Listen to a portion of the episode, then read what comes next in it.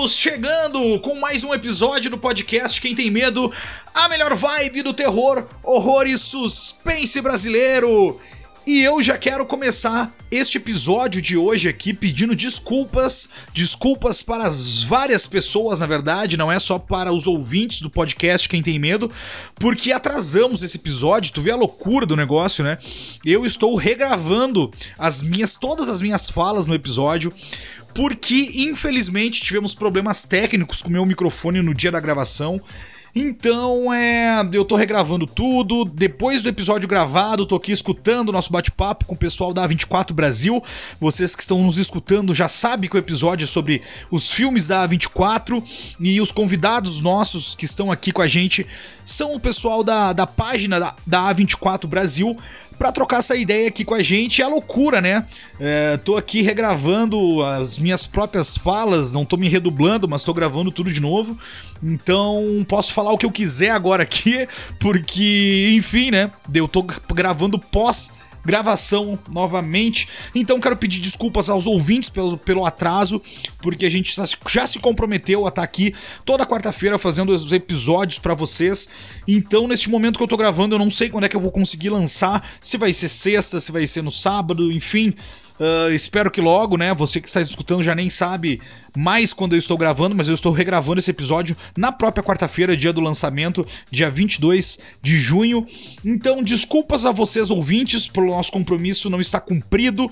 Desculpas também pelo pessoal, nossos convidados aqui da A24 Brasil, que a Gucci, o Ryan e o Edu temos um outro Edu aqui hoje, que não é o nosso parceiro, meu, nosso, nosso parceiro, meu e dos ouvintes também aqui, o Eduardo Ítalo. Então, peço desculpas para eles também, porque a, a, na, na, própria gravação meu áudio não estava muito bom, não sei se eles compreenderam tudo muito bem. Mas então, desculpa para todo mundo aí. É, problemas técnicos acontecem e a gente, né, não tem o que fazer em relação a isso, mas o episódio vai sair. Estou aqui eu sozinho regravando, escutando o pessoal falar e lembrando de tudo que aconteceu no dia da gravação. Então é isso, vamos começar o episódio, né? É, não esqueça de nos avaliar no aplicativo que você está escutando, na sua plataforma de áudio, seja Spotify, Deezer, Amazon Music, Apple Podcasts. Siga a gente aí, não esqueça de, de avaliar a gente se for pelo Spotify. E hoje, como vocês já sabem, então a gente vai falar sobre os filmes de terror e, a, e alguns outros filmes também da A24. E os nossos temos convidados aqui hoje pela primeira vez esse podcast. Nunca esteve tão cheio na história desse podcast antes. Estamos com cinco pessoas hoje aqui gravando. Eu e o Edu e mais o pessoal da A24 Brasil. Então, antes de mais nada, eu quero chamar aqui o nosso parceiro de sempre, meu parceiro Eduardo Ítalo. Como é que tá, Edu? Tudo tranquilo? Tudo certo contigo? Tudo certo, Luiz. Hoje a gente vai falar sobre os filmes de terror da A24, mas também a gente vai falar um pouco de outros filmes da A24, né? Para isso a gente trouxe três convidados muito especiais, que eles são administradores da página da A24 Brasil, que é o Edu, o Rian e a Gucci. E eu já quero chamar também, agora aproveitando que o Edu já falou, quero chamar eles aqui também para se apresentarem e também falar suas áreas de atuações uh, no site, no, no, no, Twitter, no Instagram, enfim, no conglomerado da A24 Brasil, que tem várias redes sociais, enfim, né? Tem, tem vários meios de acompanhar o pessoal lá. E eu vou chamar a Gucci aqui primeiro. Como é que tá, Gucci? Tudo bem contigo? Tudo certo? Quero saber também a tua área de atuação lá dentro da 24 4 Brasil. Tudo bem contigo? Eu tô bem sim, Luiz. Oi, gente, tudo bem? É, eu trabalho principalmente. Eu comecei com o Twitter, então eu sempre mexi no Twitter e postava no Twitter da 24 as notícias, os filmes e tudo mais. E agora que a gente está expandindo, né, as nossas áreas, porque a 24 está expandindo, né, ela tá vindo com tudo esse ano e, nossa, as contratações do ano que vem, então, é, tá é, num volume muito alto e mantendo a qualidade, né, que é o importante. Eu agora tô migrando pro Instagram, então eu junto com o Eduardo que tá aqui hoje, né, outro Edu, é, ele, a gente cuida bastante do Instagram, então a gente posta os stories, a gente posta as notícias, a gente tá é, pensando em fazer, começar a fazer uns reels, né? Umas curiosidades. E é isso. Ryan, como é que tá? Tudo tranquilo? Tudo certo contigo? Boa noite a todos. Boa noite, Luiz. Boa noite, Edu. Boa noite, Eduz, né? E Gucci. É, minha área de atuação lá na 24 Brasil atualmente é no Twitter, mas agora, semana passada, a gente teve a grande alegria de estrear o nosso site finalmente, que a gente está aí há muito tempo construindo e planejando. E agora, acho que com um pouquinho de participação de todo mundo, a gente é, vai ter oportunidade de escrever críticas e já dando spoiler aqui, eu tô escrevendo minha crítica de tudo em todo lugar ao mesmo tempo. E em breve a gente vai ter ela postada lá no site. O Fernando, que hoje não tá aqui, ele, ele foi lá em Cannes, né? É, mês passado. E ele tá lançando de pouquinho aí as críticas. Então, eu acho que ele vai ser o principal nome para postagem de críticas, mas atualmente no Twitter e no site, enfim, os, os meus locais de atuação na 24 Brasil. E agora, por último, por último, mas não menos importante, obviamente, né? Edu, o outro Edu que não é o Eduardo Ítalo. É, como é que tá contigo, cara? Tudo certo? Tudo tranquilo? Tudo bem, gente. Boa noite. Obrigado pela, pelo convite, pela oportunidade. É, a gente está muito feliz com, com tudo que está acontecendo né? Agradecer também, principalmente o Léo, Léo, Leonardo Amorim, que foi o fundador da página, fez o processo, que chamou a gente lá para para juntar, né, pessoal que ama a 24, gosta de cinema e tal. Então tem sido uma experiência muito, muito boa. Eu estava fazendo curso de análise de sistema, programação aqui, mas eu resolvi sair para dedicar ao cinema, filmmaker primeiro, futuramente. É, talvez roteiro, talvez enfim, essa área eu acho que gosto muito, muito, muito. Eu acho me encontrei. Então, assim, tô muito, muito feliz com todas as conquistas e aprendendo bastante. A gente tem um time muito, muito bacana. Os meninos, assim, são excelentes. Eu gosto muito, muito de trabalhar com eles. Então, a nossa a conexão do grupo é uma coisa bacana. E aí eu acho que quando acontece isso, eu sempre falei, os locais onde eu trabalho, onde tem a equipe é, que está com sintonia, a equipe que está se esforçando, ela dá o resultado. Então, acho que todo esse nosso resultado foi o, a resposta de tudo isso, do nosso time tá, tá se esforçando, tá, tá apoiando um ao outro. Eu, na 24, eu comecei no Twitter, tá? Tipo, eu, veio eu, além do Leonardo, veio eu, veio o Rian e veio o Fernando. Aí depois a gente mudou pro, pro Insta, né? Eu comecei a fazer as postagens principais lá no Insta, deixei um pouco o Twitter. E aí veio a Gucci se juntar no nosso time, que ela tava no Twitter também, agora ela vai me dar uma força lá no Insta. É isso. E quantas pessoas estão na equipe hoje da, da, da 24 Brasil é, fazendo todo o trabalho lá? É, cinco ao total. Cinco? Nas redes sociais, cinco. Firme e forte. Ah, que legal, cara. Porra, cinco trabalhando lá hoje na equipe da 24 Brasil. Meu sonho é um dia ter cinco pessoas trabalhando também no Quem Tem Medo. Mas quem sabe, né? Quem sabe um dia a gente chega lá de ter cinco pessoas ajudando a produzir conteúdo sobre terror, horror, suspense, ficção e por aí vai, né? Mas um dia a gente chega lá, devagarinho, devagarinho, a gente vai chegando e fazendo as coisas. Mas e, e quanto tempo tá já no Ara 24 Brasil?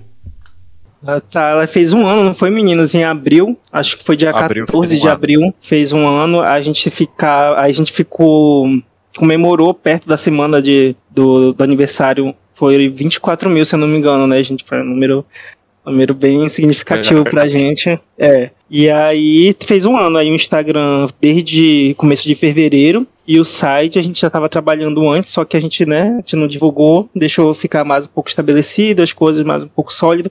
Então a gente fez a, a, a estreia na, na divulgação do Mas vamos começar site. a falar sobre um pouco sobre a A24, que é assim, é uma distribuidora e produtora, né? Antes da gente começar a falar dos filmes aqui deles, que surgiu meio na contramão, né? Uma empresa uh, recente, né? Também, uh, já dos anos 2000 e pouco ali, né? 2010, 2013, enfim, por aí, é, que uh, surgiu na contramão dos grandes estúdios, né? De, de Hollywood, né? Na verdade, até surgiu numa outra, na, de, bem longe de Hollywood, né? Lá em Nova York. Então, é, é, e assim, ela começou como distribuidora de pequenos filmes, né? De filmes de, de baixo e médio orçamento, né? Que até hoje ainda continua sendo política da empresa, né? Até porque como é uma produtora independente, não tem os milhões para gastar uh, que nem os grandes estúdios, né? Warner, Fox e tal, de gastar, sei lá, 200 milhões para fazer um filme. Então eles apostam nesses filmes de baixo e médio orçamento. E, e também uma coisa das coisas que eu mais acho legal na A24 é dar oportunidade para novos diretores, né? Não que as outras não deem isso, mas assim, a A24 deixa os caras, a equipe uh, de roteiristas, produtores e diretores trabalhar de uma forma livre e expressar sua criatividade uh, sem intervir, né? Uh, como grandes estúdios geralmente fazem, né?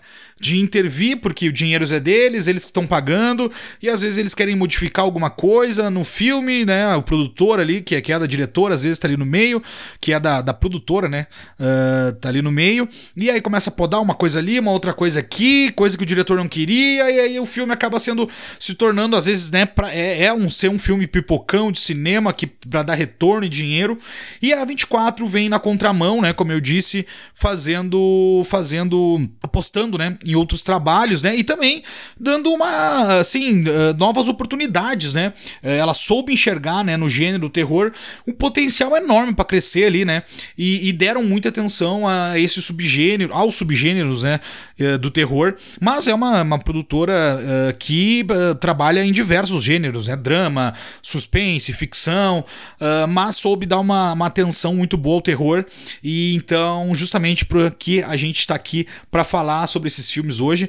Então eu quero, quero saber como é que surgiu a 24, a história um pouco da 24, de repente como é que entrou o terror também, né? Os filmes de horror na, na, na história ali da 24, né? Porque é uma, hoje é uma queridinha, né? Um dos carros-chefe, um dos carros-chefe da, uh, da 24 são os filmes de terror também. Então quero saber que vocês falem um pouco livremente aí sobre essa empresa. Quem quer começar? A 24 começou com o Daniel, com o John e com o David, né? Eu, eu, se não me engano, o Daniel e o David, eles já trabalhavam nessa parte de, de produção, de financiamento, então eles já tinham uma ideia de como estava o mercado e eles queriam o foco, esse apostar de fazer coisas novas, colocar, colocar filmes que fossem, fossem mais independentes e autorais e que fizesse, eu acho que a chave disso, a chave do, do, do, do sucesso dele no começo foi fazer, tentar fazer aquela aposta do filme e tá com uma investir o mínimo, o mínimo possível. Entendeu? Então eles iam para festivais, eles vendiam também filmes em festivais. E eu acho que essa curadoria, essa ótima curadoria deles no começo, fez com que eles apostassem e não fossem só no nicho de filme, não só terror, não só drama, não só isso. Então eles iriam ter essa tática, eles uh, olhavam todo o panorama, geral de filmes assim, com uma ampla visão de todos os gêneros, eles começavam com Spring Break, eles começavam com é, Ao Cair da Noite, começava com Moonlight foi o primeiro, né? Foi o primeiro da produção. Esses primeiros deles, eu acho que o sucesso da, da, da deles foi apostar em gêneros diversificados para ter para ter isso. E teve um bom resultado. e é um uma produtora resultado. que tem filmes aclamados em diversos gêneros, né? A gente tem aí, que nem já falei do Moonlight, né? Que ganhou o Oscar. Uh, e, e, também, por exemplo, tem, sei lá, Hereditário, né? Que, que é um outro filme aclamado também no seu gênero do terror, né? Uh, um exemplo, né? Que eu tô dando aqui, né? Podia ser A Bruxa, enfim, podia ser outros filmes. Mas é um, é assim, aposta, né? Aposta nessa coisa de, de filmes com histórias, né? É, diferentes e contadas da visão do diretor, né? Com a visão do diretor, como já falei, livre para fazer o que quiser, né? Eles também nem têm o... interesse em franquia, né? Eles fazem apenas um filme, assim, dando é, destaque, né? Pro diretor, para dando essa oportunidade, né? Que tu já disse, com baixo orçamento e é só aquela história e pronto, né? Não tem um 2, por exemplo. Não tem um segundo filme, Farol 2, por exemplo. É, tem uma exceção nisso que é The Souvenir. The Souvenir tem a parte 1 e parte 2. Mas eu acho que é, é o único é o único, né? que tem isso. X vai ter e... uma. Vai ter é spin-off é também. Vai ter o Pearl. A X vai ter mais nove filmes, né? Que eu fiquei sabendo. É, o Edu já é cantou essa pedra aí. Porque... É a, a teoria do Edu é que, que o, o, X são, o X é o décimo filme da franquia, né? Que aí depois vai ter o 9, o 8, sim, até chegar o 1, né? Vai ser vários prequels, né? E prelúdios, enfim, até chegar o número 1, né? Então a, a teoria do Edu é essa, né?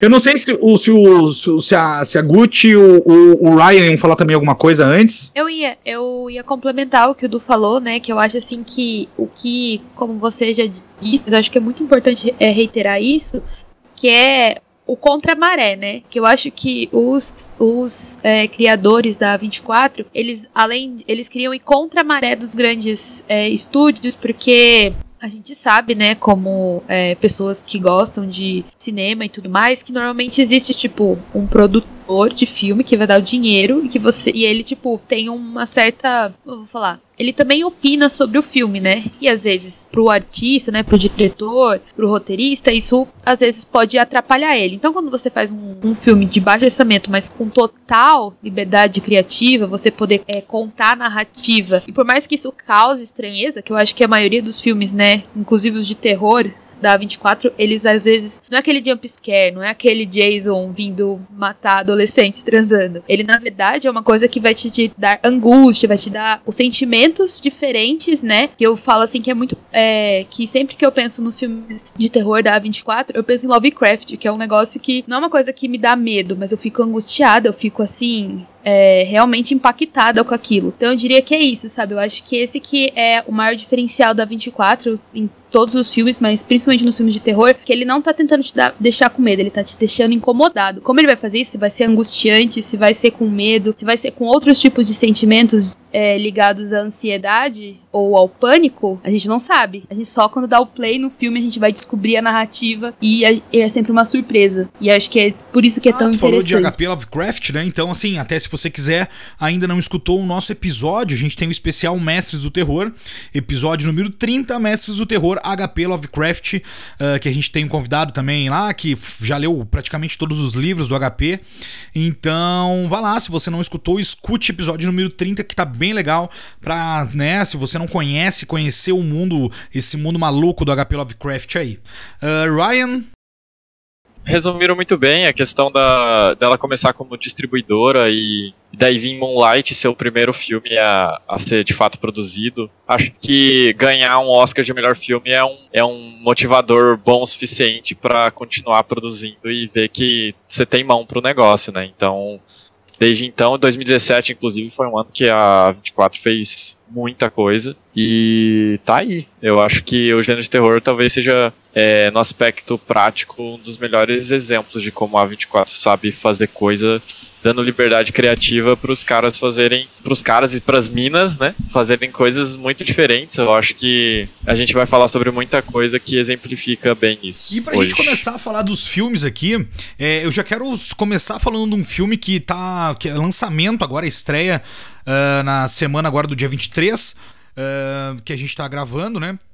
Que é um filme que eu achei simplesmente incrível, incrível. E não é um filme de terror, já para adiantar, mas vale a pena a citação dele aqui, justamente para se você gosta de filmes de multiverso, ficção, com um pezinho no horror, é, um pezinho bem pequeno no terror, mas enfim, drama, comédia, muita comédia, tudo em todo lugar ao mesmo tempo.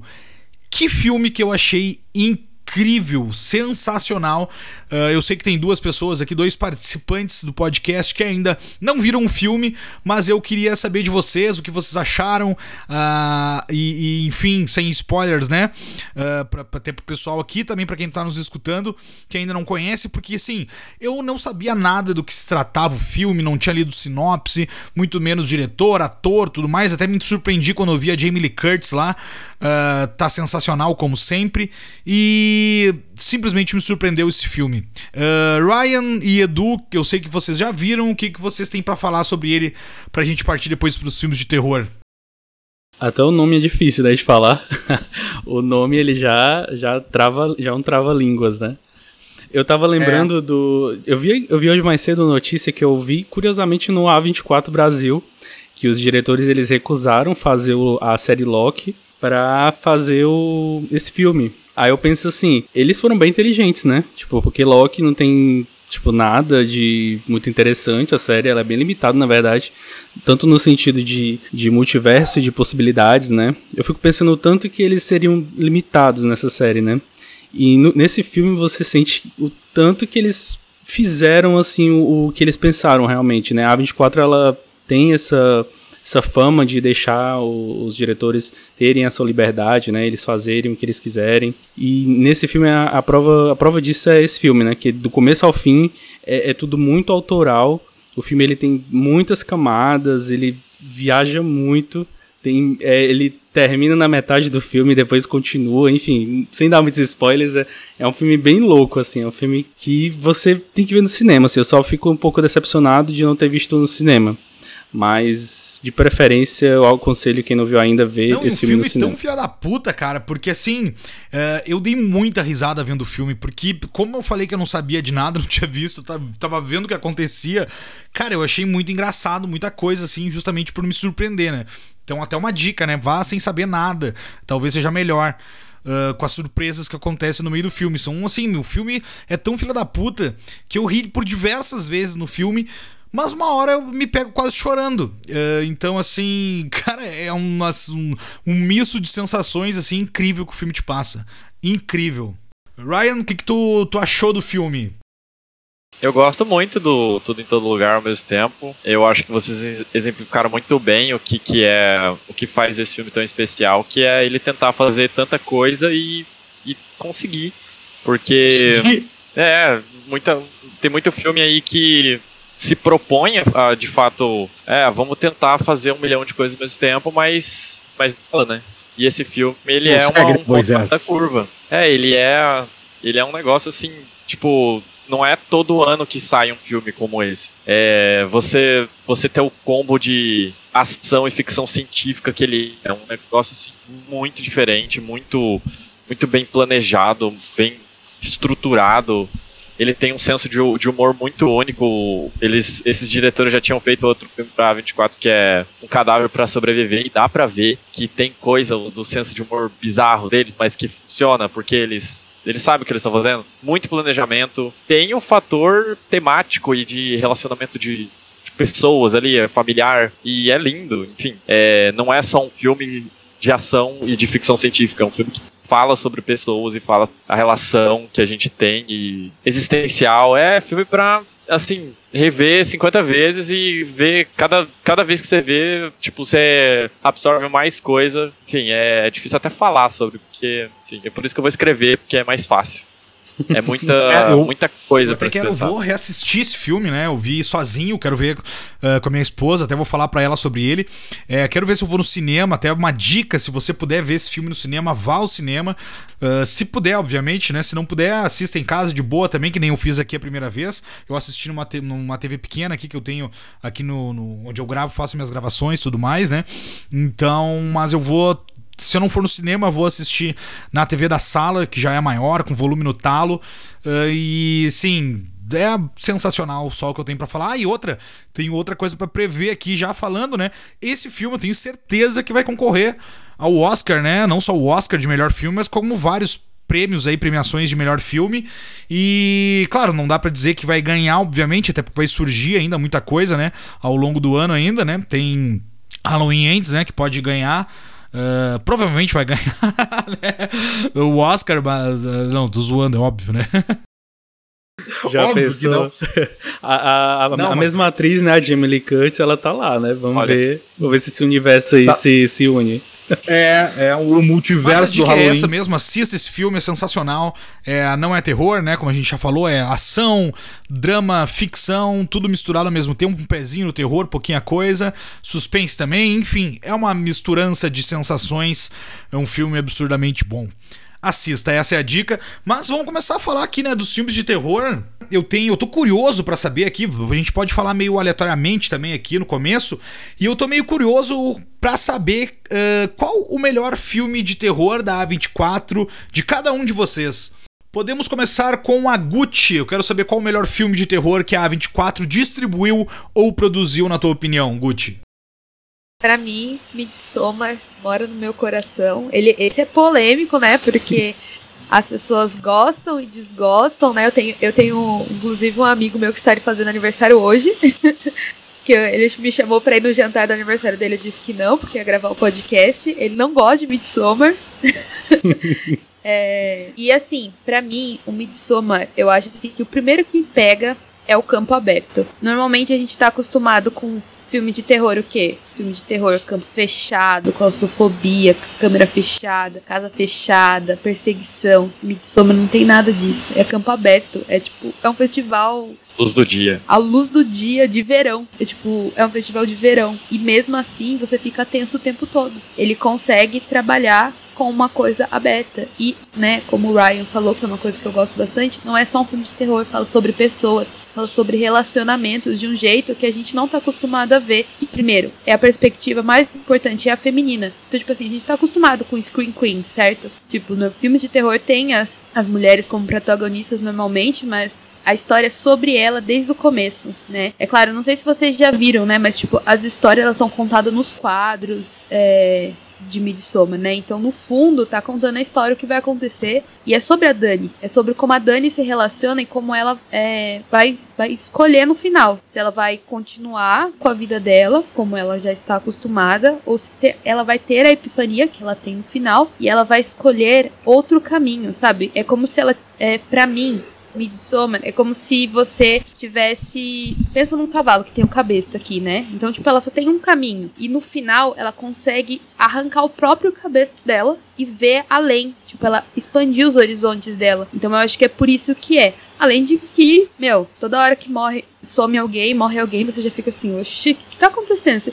Porque assim, desculpa, alguém me chama pra ir pra longe na Suécia no meio do nada, já é esquisito, né, gente? Já é bizarro. Tipo assim, estranho. E aí, pra mim, ela. Ah, nossa, é porque. Meu, ela chorando. Quando ela chora com aquelas mulheres em volta dela, né? Eu não sei, né, como é pra vocês que são homens, mas eu sei o que é isso. Eu sei o que é chorar com as minhas amigas e elas estarem abraçadas e sentindo exatamente o que é, é para mim. Eu sei, eu, eu, eu conheço aquele sentimento, né? Eu sei que é, por exemplo, né? Vocês provavelmente não sabem. Tipo, TPM, que é uma coisa que eu não controlo. São um monte de hormônio falando pra mim que eu sou um lixo. E aí, a minha outra amiga que sente isso, mesmo ela não tá sentindo naquela hora, ela vai se compadecer comigo. Ela vai olhar pra mim e falar assim, Gutiara, eu sei o que você tá sentindo. E aquela cena pra mim é isso. É uma pessoa que, como ela sente o que, ela consegue compreender tanto. Ela consegue atingir um nível de empatia que ela sabe exatamente o que você tá sentindo, sem você precisar falar. E pra mim, isso é lindo. Cinema, Kino.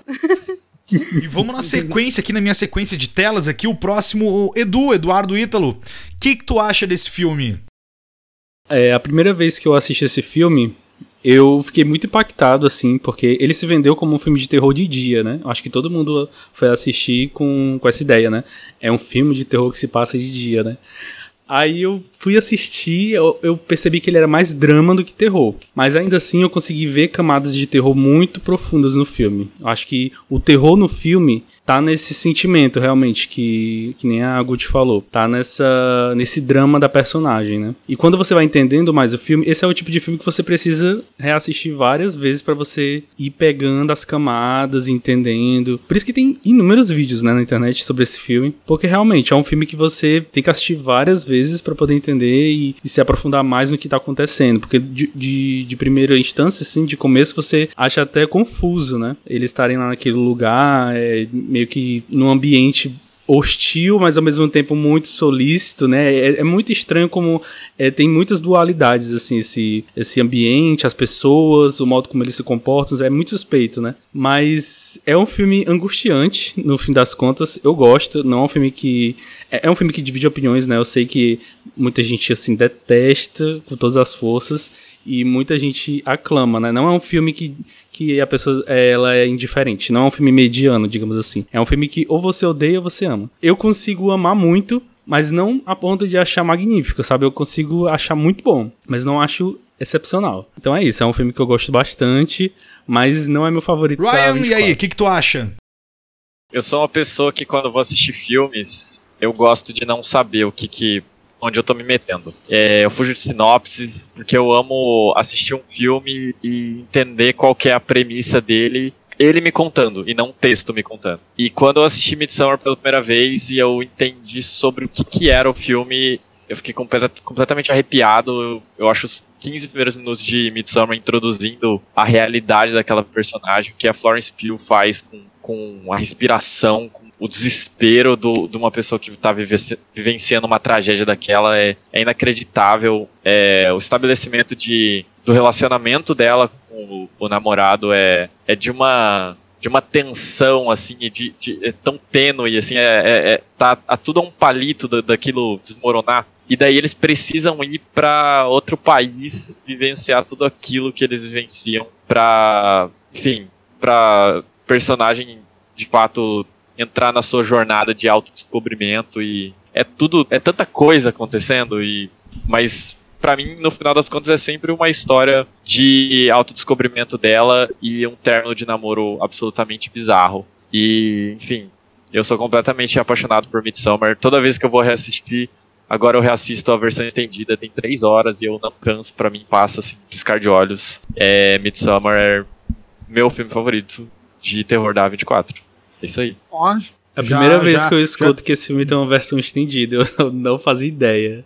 Agora eu vou atrás. Eu também não sabia. Nossa, é, é incrível, enfim. Eu sou suspeito, mas. Edu, o que, que tu tem para falar sobre esse filme? Esse filme é o meu preferido terror da 24. Olha, meu. que coincidência, hein? Quando eu assisti ele. Não, eu não sabia disso. Não, não, a gente não. Inclusive era pra gente ter feito alguma coisa assim, né? A gente nem fez, a gente não. Ele, eu gosto dele porque, por causa do, do que o Ari Aster fez no filme em si e a reação do que o filme causou com as pessoas. Quando eu assisti primeiro, como o Ítalo falou, ele é um filme que tem que ver é, várias vezes. Quando eu assisti primeiro, eu gostei. Mas eu achava, assim, na minha primeira opinião, que longo demais. Eu não tinha pegado ainda, né? E aí começou a surgir os vídeos na internet e tal, assim, ah, o que significa Midsommar? Eu fiquei, ah, tá, assim. E aí eu comecei a assistir e assistia de novo, assim.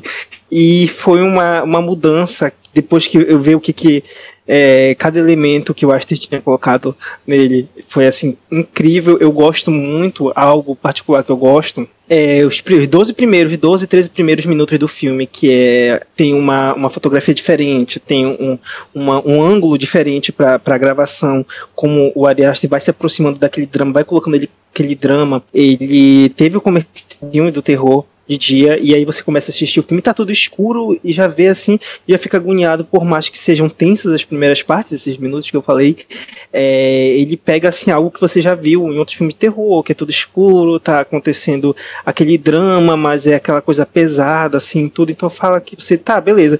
E a mudança de, de, da viagem da Dani pra, Suécia e tal, e como ele faz com toda a cinematografia, é uma coisa que eu particularmente gosto muito, em especial do filme, ele tem colocado aqueles 12 primeiros primeiros minutos assim, com uma outra fotografia, com uma outra paleta de cores diferentes e tal, e deixando é como se ele falasse pro, pro espectador, olha cara, esse daqui vai ser um filme não como você já viu uns outros, e aí depois que acontece essa mudança, aí ele te pega e fala, não, olha só, você achava que ela iria melhorar, iriam ter descanso, e cada sequência tu fica mais ansioso, ansioso, ansioso, fica sem fôlego vendo aquilo, fala, caramba, isso daqui é sobrenatural, vai aparecer fantasma, vai aparecer isso, assim, eu acho que essa é a, é a impressão de muita gente que assistiu sem ler a sinopse, como o, o Ryan falou, e eu, eu, gosto muito, muito dessa pegada do que o Ari Aster fez, essa parte dessa emoção e essa transformação de, de ideias do que, que a gente vai ver, achando que a gente vai ver uma coisa, e no final a gente fica assim, a gente já viu, se pergunta, depois vê de novo, depois procura na internet significado, depois vê de novo. Então, e criou todo esse negócio do. do, do se, fez com que ele se tornasse um filme cult, e teve muita gente que reclama que não. Enfim, os haters, os amantes do filme, eu gosto disso. Tanto o trabalho que ele fez no filme em si, quanto é, do reflexo do que o filme teve com os cinéfilos. Bom, a minha. Eu vou falar que a minha experiência com Midsommar não foi tão boa assim. Eu não gostei do filme na época, mas, como eu já expliquei nesse podcast aqui, eu tenho, tive um período meio obscuro na minha vida ali de 2017 a 2019, mais ou menos, por ali que eu, assim, tava meio amargurado da vida. Eu já contei aqui no podcast algumas vezes, pouca coisa também, mas enfim, não vem muito ao caso, mas até porque vocês não sabem, né? Os ouvintes aqui já escutaram falar sobre isso um pouco, mas vocês não, né? Então, assim, todos, a maioria dos filmes que eu vi naquela época ali, de, como eu falei, de 17 e 19, eu não gostei. Mas a culpa não era dos filmes, né? A culpa era minha, né? Era eu que tava amargurado, eu que tava numa fase ruim da vida ali, de, por conta de demanda de trabalho, trabalhava demais, trabalhava numa grande empresa, tinha um cargo mais mais alto, enfim, então eu não só vivia para aquilo. É isso. Então, assim, a maioria das tentativas de filme que eu vi naquela época eu odiava, né? Hereditário também, é um. Claro que a gente não tá falando aqui agora, mas é um dos filmes que eu vi naquela época também. E também não tinha gostado. Hoje já reassisti e gostei, né? Tirando um filme, umas partezinhas do final e tal, mas depois a gente vai falar sobre ele, né? Agora não estamos falando sobre ele ainda. Então é um dos filmes Midsommar que eu, Mind, uh, Midsommar que eu tenho que reassistir. Eu não consegui reassistir, deixei em stand-by esse período todo, desde aquela época que eu vi até os dias de hoje. Mas é boa, bom saber essa informação do Ryan, que tem a versão estendida. E é isso que eu vou fazer. Eu vou procurar essa versão para assistir agora mais de boa, né? Mais de boa e tranquilo na, na vida. Bem, já que deu coincidência né, entre os três participantes aqui da A24 Brasil, eu quero saber do Edu qual que é o teu filme preferido de terror da A24? É, bom, eu, atualmente o meu filme favorito da A24 continua sendo A Bruxa. Eu acho que o filme da Bruxa, ele, não sei, ele, ele tem, assim, no começo ele já era meu favorito. Atualmente é, eu posso dizer que é X, né, porque é o mais recente. Mas A Bruxa continua sendo o meu filme queridinho, assim, da A24, que é um filme que não agrada todo mundo, assim como Midsommar. É um filme que é ame ou odeie, né? Mas ele tem muitas camadas, assim, principalmente em relação à mulher, né? Até como a Gutierre falou, a, a Gucci falou do Midsommar, esse filme também, ele trabalha as mesmas camadas, assim, falando a respeito da mulher, principalmente naquela época, né? Sobre como era, era visto a figura da, a, da mulher como bruxa, enfim. Esse filme, ele tem camadas muito boas, ele trabalha muito bem o terror, o suspense, e eu adoro esse filme. Mas atualmente, né, falando de um filme novo, é... o meu favorito é o X, né? Que eu sou suspeito para falar porque eu adoro slasher. Eu amo slasher, assim, do melhor pro pior eu adoro slasher. Então, eu vi X na hora, antes de assistir o filme eu já sabia que eu ia amar, mesmo se fosse ruim, porque é slasher, né? Aí eu assisti e amei, né? Então, atualmente eu posso dizer que é, é X, assim, meu filme favorito da, da 24. Mas o A Bruxa é um filme que eu, que eu guardo, sabe? É um filme assim que eu tenho muito carinho. Então, eu fico entre esses dois, assim, atualmente é X, mas eu gosto muito de A Bruxa. É, os meus também. preferidos da 24 também, tô junto contigo essa com o Edu, é A Bruxa e X. Uh, o, o, X por ter todos os elementos ali de terror que eu gosto, né? Slasher, uh, todas as referências, né? Do, do, do, dos filmes de terror antigo, por se passar lá nos anos 70, é a referência de Massacre da Serra Elétrica, Sexta-feira 13, é, ser um filme que tem os seus simbolismos por trás também ali. Uh, tem, né, enfim, é um filme brutal, querendo ou não. Então, assim, eu acho ele muito bom. E, e a bruxa, né? Tipo, o trabalho do Robert Eggers eu acho muito bom. Uh, The Northman também, que não tem nada a ver agora com né, o que a gente tá falando. É, eu adorei também, então assim, gosto muito do Robert Eggers. Muita gente não, pensa que esse filme é, é da 24. É, muita, é. é. gente. Pensa é, tá ligado ali, o Robert Eggers, né? Já acha que, que, que tá, gente, tá junto ali, né? O que marcaram a gente, tanto no Twitter e mais no Instagram, a gente, bastante página. Eu colocava na, no grupo lá pros meninos que às vezes eu não acreditava. E tipo. Só... Mas marcavam mesmo a gente muito por conta desse filme. Tipo, era. É porque o Robert Eggers Northman não é um filme assim comum, né? Ele é um filme já diferenciado. Aí, tipo, meu, associação. Mas uma sim, coisa que sim. eu ia falar pra você que ainda não assistiu de novo Midsommar, né? Que você tava lá no lado escuro da força. Você assistiu. Exato. Assista nova, assista Homem de Palha primeiro. Homem de Palha, tipo, Sim, isso eu já assisti. É. Então, já assisti. ele, esse filme, eu acho que ele é um ótimo para você compreender por que, que as pessoas gostam tanto de Midsommar, né? Porque é um filme também de terror, de campo aberto, e eu acho que o Ari Aster utiliza muitas coisas do Homem de Palha. Sim, total. E Verdade. as pessoas não assistiram muito Homem de Palha, né? É que eu gosto muito de filme de terror, em geral. E aí, tipo, eu gosto bastante. É, e aí eu sinto que esse filme, assim, ele consegue, tipo, meio que você consegue ter uma base, assim, sabe? Porque eu acho que o Homem de Palha é na época que ninguém fez. Ninguém fez igual. É uma coisa que, tipo, se destoa dos anos 70 né? Mais pros anos 80. Total. E aí, eu acho que o Midsommar pega aquilo que ele começou nos anos 70, que, tipo, é um filme autoral, que todo mundo gosta, mas ninguém tentou fazer igual, e ele tenta trazer de novo. E aí eu acho que o Ari Aster conseguiu trazer, por exemplo, pra Lamb, que é outro filme de terror, de campo aberto, né? Ele tem um campo aberto assim, é mais claro e tudo mais. E eu acho que existe uma tendência de ter mais filmes de terror de campo aberto, filmes mais claros. Filmes que eu diria que são mais angustiantes, que tipo assim, que é tão a narrativa te prende tanto e te, te deixa tão angustiado ao ponto de que não interessa se você tá preso numa casa no escuro, se o monstro tá te perseguindo, é ruim do mesmo jeito, né? Aquela sensação ruim, entre aspas, do filme de terror que a gente adora. O do Robert Eggers, né? Não sei qual é o favorito de vocês, né? Mas o meu é o Farol. Primeiro, porque eu tenho 23 anos, então eu sou Twilighter, né? Porque quando eu tinha 12 anos estava passando Crepúsculo, então eu sou muito fã do Robert Pattinson desde sempre. ah, mas é horrível. Eu sei que é horrível. Crepúsculo é horrível. Eu li todos os livros eu posso afirmar com toda certeza que ele é horrível. A narrativa dele não é boa, a história não é boa, mas eu amo. Por quê? Porque eu tinha 12 anos de idade, na época. E, e, e, como... eu, não, eu falo assim, e eu, por conta de ser fã do Robert Pattinson desde a época de Crepúsculo, eu acompanhei a evolução dele como ator.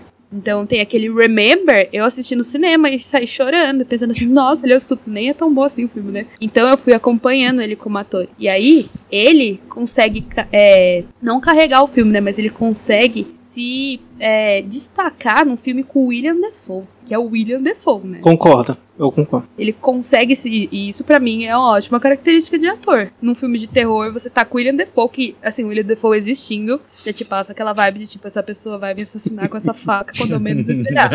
Ele tá passando só manteiga no pão. Não é? Não é? Ele não passa essa vibe? Dizem que ele é super fofo, mas ele tem uma cara de maluco completo, né? Por isso que a gente, a gente não aceita outra pessoa como Duende Verde, né? Porque ele é tão louco que a gente, tipo, assiste Tobey Maguire, assiste o filme agora do Homem-Aranha, a gente pensa nele, porque ele é louco, totalmente, né? E eu gosto dos filmes dele, ainda foi tipo Anticristo. Nossa, putz, saí perturbada, né? Las Von Trier, você sai uh, uh, uh, tá perturbada. e aí você assiste Farol, que é um filme em preto e branco. Então, tipo, já é estranho. Eu acho que a gente, principalmente, né, que a gente aqui é mais moderno, acredito que ninguém nunca viveu assistindo filme de preto e branco, né? Só se você assistiu muito TV Cultura à noite, que tinha muito filme preto e branco na época, quando eu era criança. eu imagino que anos 90 tinha mais, né? Na época dos meus irmãos. E aí você já, tipo, já fica meio tenso, né? Eu imagino. E aí a gente assiste aquele filme com aquelas coisas acontecendo daquele jeito. Não, você para e, tipo, cinco. É, Gutierrez está cinco minutos olhando pra parede em completo silêncio, pensando. É assim que acaba é, esse filme. A evolução do Robert Pattinson como ator, né? Do Crepúsculo pro Farol é um troço, assim, absurdo o crescimento profissional dele, né? Que ele era aquela coisa meio sem, sem graça, né? Sem sabor no Crepúsculo ali, né? Sempre com a mesma expressão, aquela mesma coisa e tal. E aí tu vê ele no farol, é uma evolução assim, nossa, é um troço muito foda o que ele fez, né? Uh, e o William Defoe não precisa apresentações, né? Ele tem aquela cara de louco ali, né? Que nem a Gucci, a Gucci falou. E, cara, ele é demais, né? Ele é um puta ator. Uh, mas assim, os dois juntos ali, né? Porra, só os dois. Toda a técnica, né, do Robert Eggers para fazer o filme, preto e branco, aquela tela num, num, formato de vídeo, né? Que não é nem o 4.3, né? Ele é quase aquele 1 por 1 na verdade. Ele é um pouco maior que 1 por 1 aquele formato de Instagram ali, né? E então, assim, o 4x3 que aquelas uh, televisões antigas de tubo tinha, né? E tal. Então ele fez um formato ainda menor que aquele. Então te passa, né? Te causa toda aquela coisa do. Junto com, com, com a história, né? De eles não ter privacidade, aquele quarto uh, onde eles estão, tudo, tudo, tudo te dá a ambientação, né? Aquela coisa claustrofóbica, né? Assim, é um absurdo, assim, o que, que ele conseguiu fazer uh, com esse filme, né? Introspectivo também e tal, né? Uh, então, assim, é. E esse é mais um daqueles, né? Ou tu ama ou tu odeia, né? Não tem acho que meio muito meio termo ali não, né? Então é, não é aquele pipocão de cinema e tal, então tem muita gente que não gosta e muita gente que ama, né? Então é mais ou menos isso também. E é um filme de terror, né? Muita gente diz é. que não é um filme de terror, mas é, é um filme de terror. Robert, pra mim, o Robert é, assim? tinha o William Dafoe, o Robert Pattinson, uma gaivota e um sonho. Era isso. Que ele é, é isso aí. É isso aí. e não, e, e aquela, aqueles close na gaivota, aquelas coisas, é um troço que passa um negócio bizarro, né? Tipo assim, aquilo é sensacional, aquilo, aquele steak naquela gaivota, assim, com aquela boca aberta. Tipo, puta, sensacional. Sensacional o que já vou aproveitar o que vocês têm para falar, o Ryan e o Edu, sobre, sobre o farol. Olha, do Robert, eu gosto bastante preferido é A Bruxa. Acho que aconteceu com todos vocês, assim, que foram. Com os amigos de vocês, no caso. É, meus amigos foram primeiro no cinema e foi anunciado, né? Ah, que o terror tá, tá. O terror tá assim, assim, assado. E aí muitos meus amigos que foram antes começaram, não, Eduardo, é horrível o filme. Nossa, que decepção. Eu acho que acredito que isso aconteceu com, com todos vocês, que os amigos né, foram lá esperando uma coisa e, nossa, que, que revoltante aquele filme tal. E ele é o meu preferido do Robert por causa que da busca por respostas. Eu acho que toda aquela ambientação de cria uma ambientação. Ele teve uma pesquisa muito grande para fazer aquilo, para fazer todos os costumes, todo a, a o, o, trabalho de design dele. Eu achei é, é, até mesmo da, das falas da, da, da do roteiro em si, da, das falas dos personagens, foi um trabalho muito grande. Eu acho que isso deu uma realidade muito boa pro filme. E eu acho que a busca por resposta foi quando eu assisti, né? Eu, inclusive eu assisti, acho não sei se os meninos, mas eu assisti vários filmes que, que eu fiquei fã da 24 sem saber mesmo, sem ligar pro nome da produtora. Já, já, não, eu gostava desse filme, desse filme, tá? E depois quando surgiu o nome da 24, eu fui comparar, gente, esse filme eu gosto. Esse aqui eu gosto, esse aqui eu gosto, entendeu? E aí eu acho que na bruxa o que mais me impactou foi isso, essa busca por respostas, porque ele não vai te dar, e não te dá na hora, ele te dá aquele acontecimento, depois segue uma outra sequência que você acha que é parada, mas tem todo aquele simbolismo grande por trás. Acho muito bacana. E o Farol eu gosto bastante porque eu, assim como a Gucci, ele me lembra muito o mundo de Lovecraft. Então eu já tinha, eu já tinha lido os livros de Lovecraft, não tinha. Foi, e foi recente, no, tipo, antes, um, um ano, um ano e meio antes antes do, do, de estrear o filme do Farol, o meu sobrinho, ele gosta de leitura, e aí ele me apresentou, né? E aí quando eu vi os livros de Lovecraft, eu um, primeiro vi aquela linguagem e falei, gente, será que eu não vou me perder nesse livro aqui? Mas eu achei muito, muito interessante. Então quando eu assisti o Farol, é como se eu estivesse lendo um conto dele, entendeu? Então toda a ambientação, tudo que a escolha das lentes que ele colocou lá, eu achei o ambiente claustrofóbico é muito efetivo porque parece que a gente vai ficando junto do quartinho deles, mais apertado, mais, mais, mais. E fica. Eu acho que foi bem, bem, bem acertado essas decisões que ele tomou. Eu gosto bastante, mas o meu preferido é a bruxa. É, acho que a gente acabou misturando um pouco a, a discussão entre a bruxa e o farol, então eu vou juntar num combo todo. É, Maravilha. Quando eu fui assistir o, A Bruxa, é, eu tenho a teoria de que a única diferença entre a minha experiência com os dois filmes é que quando eu assisti a Bruxa. Quando eu assisti o Farol, as ideias bateram e quando eu assisti a Bruxa, não. É, tem uma história engraçada que quando eu tava assistindo o filme, eu tava sozinho em casa, eu coloquei o som na televisão para assistir o filme, e daí eu comecei a ouvir um som no quintal, e eu não consegui identificar, eu achei que era um som que tava saindo do filme. E daí era um som meio de um, um gemido, um rugido, assim, um som bizarro. Aí eu pausei o filme e o som continuou. Aí eu tive que descer as escadas de casa, eu saí lá no quintal e eram dois gatos que estavam, tipo, se encarando muito.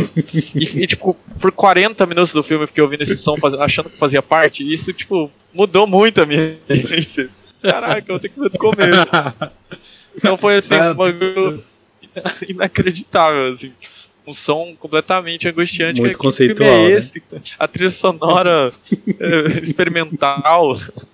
Mas é, mas é isso. O, o A Bruxa é um filme que me deu uma angústia mas uma angústia que eu acho que eu interpretei como é, algo que não foi bem-vindo para mim. Eu, eu, eu tenho que dar uma chance de novo para esse filme, talvez uma versão menos amargurada de um momento que eu tava vivendo da vida, mas também que não bateu as ideias. Já o Farol, eu, conse eu consigo muito é, entrar na imersão de tudo que o Robert Eggers tenta fazer. Tipo, ele oferece aquele só aquele quarto bizarro fedido pro Robert, pro Robert Pattinson e pro William Dafoe ficarem enlouquecendo e eu falo, tá, tipo, eu, eu acho que faz sentido, eu acho que é, não precisa ter uma resposta certa se a, a percepção de tempo de O Farol é um bagulho bizarro, quando ele começa a falar, ah, e aí, a gente não sabe se você tá aqui há alguns dias, alguns meses. Tipo, você Exato. se dá conta que você você não tava percebendo isso do mesmo jeito que os personagens não estão. Então é uma imersão, assim, é um negócio,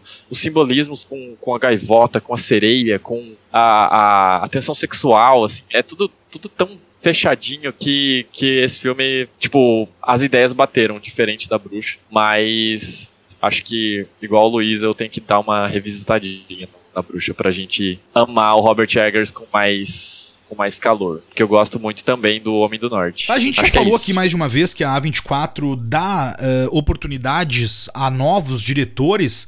E mas eu quero saber uma coisa assim, porque até me chamou a atenção de um filme que eu ainda não vi. Ahn, então assim, mas ela acabou atraindo outros diretores também mais experientes, justamente por aquilo que a gente já falou, né? De ela dar liberdade pro- pra equipe toda trabalhar, enfim. E aí acaba despertando interesse de outros diretores também, né? Não só novos, mas também diretores mais experientes, né? Eh, e um filme que eu quero saber, porque eu não vi, porque eu tenho muita curiosidade de ver, é um filme que, que, que mistura um diretor mais conhecido, que é o Gaspar Noé. Eh, que é um diretor meio excêntrico, assim, diferente, né? Eh, com essa liberdade que a 24 dá pra fazer os filmes, né? E é o filme chamado Clímax, que eu ainda não assisti, mas quero assistir justamente pela mistura eh, desses dois elementos, né? A excentricidade do Gaspar Noé e, e a liberdade da A24. Eu quero saber quem que já viu esse filme, como é que ele é, enfim, tô curioso pra saber se vocês já assistiram e o que que acharam. Esse filme é um delírio coletivo, eu diria. As pessoas perguntam assim pra mim, ah, Gutiara, né? Por exemplo, minhas amigas. Ai, fala um filme assim que te, deixa muito mal. O filme que eu penso é Love, do Gaspar Noé. Que é um filme totalmente de, de putaria, que no final eu fico destruída. Fico totalmente triste. Então ele é um delírio coletivo. E esse filme, né? Ele é um filme que é tipo um musical. eu diria. Mas, tipo assim, não de música, de dança. E todo mundo Entendi. lá, todos os atores, eles são novos. E assim, o filme, ele só vai escalando. Quando você acha assim, não, não tem como escalar mais do que ele escala. Não consegue. Então, eu acho que esse filme é uma experiência. Eu diria isso, que é uma experiência que você pode. Eu não, eu não gosto, mas eu não desgosto dele. Mas eu acho que merece, merece assistir. Eu acho assim que, tipo, mesmo se você ler, as, tipo assim, se você ver vídeos de análise, você vai entender. Mas mesmo se você ler, tipo, a sinopse, eu acho que ele tem na Netflix, né? Eu lembro que eu assisti na Eu não sei, eu não sei. Netflix, onde tá. Vocês lembram, meninos? Parece que ele saiu. Ah, mas eu, quando eu assisti, eu assisti na Netflix. Eu, então eu diria que esse filme é uma experiência que vale a pena ser vivida. Eu gosto. Legal. né? Eu meninos- quero saber bom. também do pessoal o que vocês acharam. Eh, Ryan, o Edu e os dois Edus, o que que vocês acharam? Não sei se o Edu, o Eduardo Ítalo já viu esse filme. Vi. Só que eu Ah, tenho medo então de fala falar, aí. porque esse filme ele é muito massacrado e eu amo.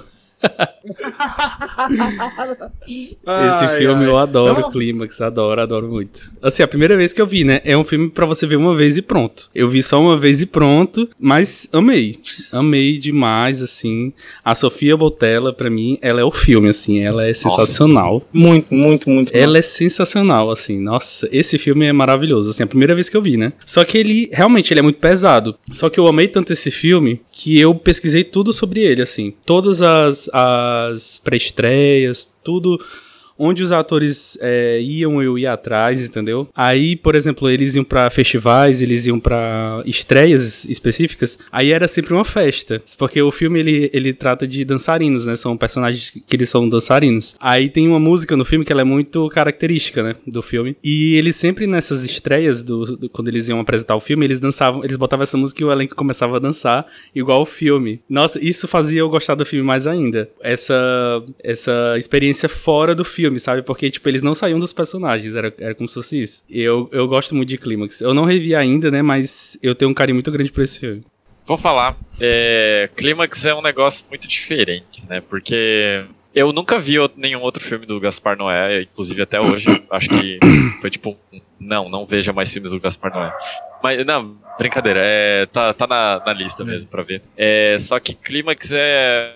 Ele tem uma estrutura, assim, de, de progressão narrativa muito, tipo... Ele tem aquela sequência toda de dança lá no começo que é incrível, absurda, assim. Você, você quer que dure o filme inteiro, aquela, aquela sequência, música é muito boa. É, e daí ele começa a cortar pra coisas tipo... Ah, esses personagens conversando. Aí ele corta, aí é... Ele, ele vai, ele vai passeando de forma estática pelo aquele ambiente que eles estão fechados. E você não vê o momento de quebra que a narrativa começa a progredir pra algo bizarro. E eu acho que tá aí, é, é aí que tá a a sacada do clímax, é, de ser aquele negócio que, que chamam de cabin fever, não sei se vocês conhecem o termo, que é o enlouquecimento em um lu- lugar fechado. E clímax faz isso de um jeito que eu nunca vi antes. Então, a experiência sensorial que ele propõe e essa subversão assim de gênero, eu acho que para quem não tem os gatilhos de todas as coisas que acontecem no filme, vale muito a experiência. Então, é isso que eu acho, Clímax. Gente, eu uh, concordar com o Eduardo, eu gosto.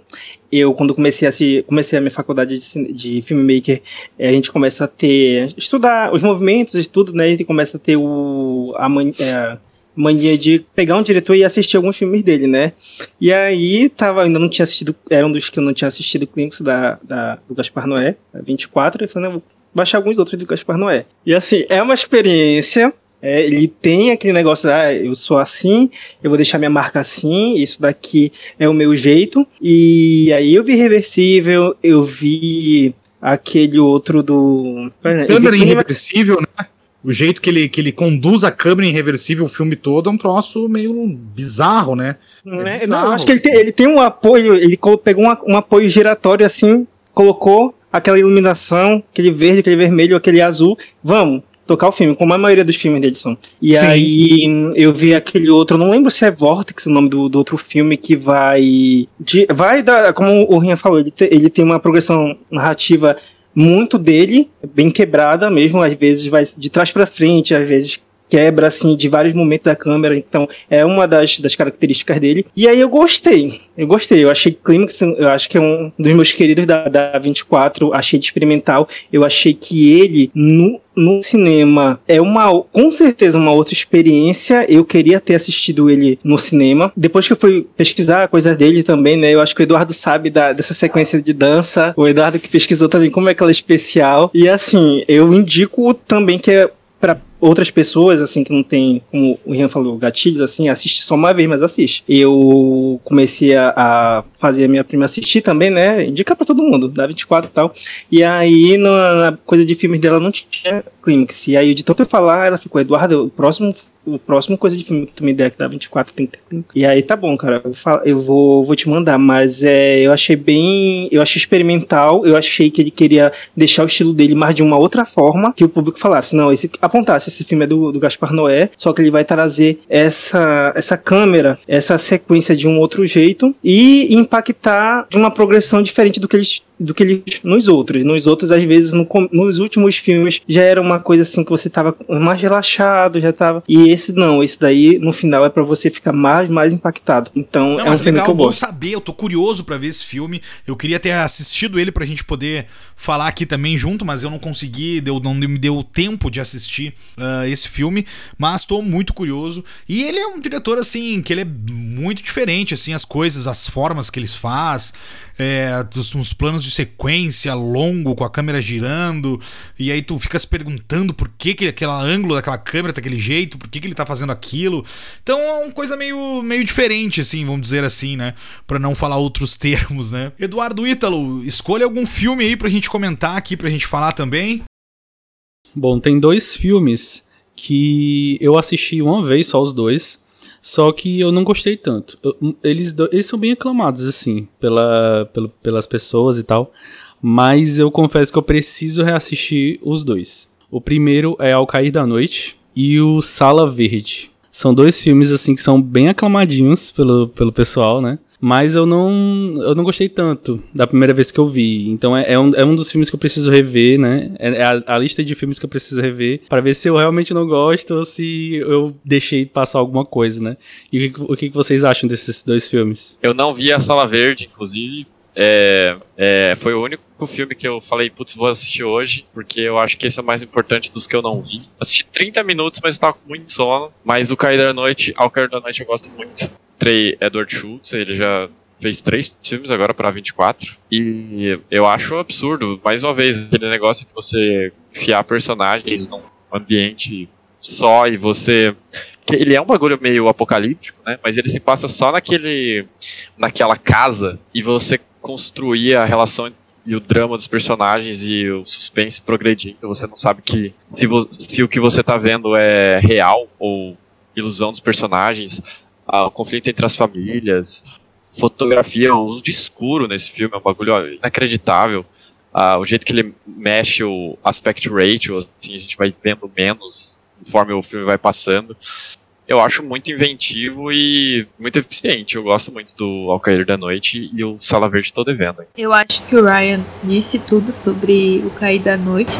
Eu acho assim que é, esses filmes, né? Esses dois filmes, eles são menos conhecidos assim pelo grande público, mas quem conhece gosta, sabe? Quem conhece, tipo, normalmente fala assim, não, esse filme, mas eu acho que é porque eles são impactantes. Então, eu acho assim que existe um, uma premissa, é, principalmente no terror, assim, em geral, e a 24 não foge disso, que as pessoas normalmente gostam do filme e precisam assistir de novo para ver se realmente gosta, se o filme é impactante ou não. Então, por exemplo, né, eu diria assim que, inclusive, hum, a maioria das pessoas não gostam de Midsommar porque ele não é tão impactante quanto, por exemplo, o Cair da Noite e a Sala Verde. Eu acho assim que você termina o filme você fica tão, tipo assim, sabe, assustado. E aí você fala, não, esse filme é muito bom, é impactante e tudo mais. E eu acho que às vezes você precisa assistir, porque eu realmente, eu não acho, realmente sou, tô com você, assim, não acho que eles são tudo isso. Eu acho que é um ótimo filme, vale a experiência, mas eu não acho que ele consegue revolucionar tanto, ele consegue é, me trazer tanto do terror, né?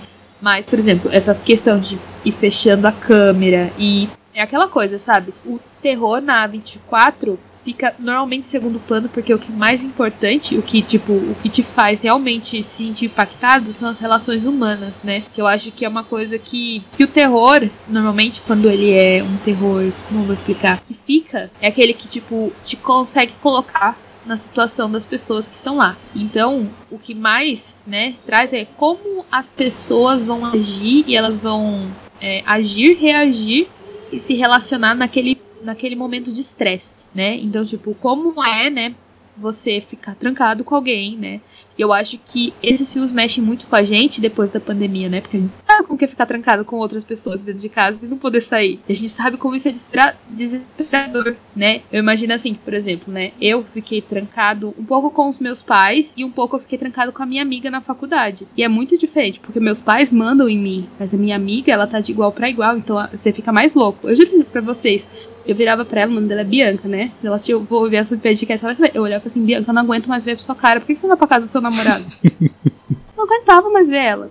E é isso. E aí você não pode sair. E aí você não ai, pode ai. sair. E você não pode sair de dentro de casa, você não aguenta mais ver uma pessoa que é a sua amiga. É desesperador. Você começa a coringar, assim, sabe? Você começa a ficar meio, tipo, nossa, vou ficar trancada aqui dentro do quarto quieta, porque senão vou estourar por causa de uma louça não lavada, coisa que eu não faria num, numa situação normal. Então eu acho que o Cair da Noite traz isso. A Sala Verde, né? Tem um pouco de música, né?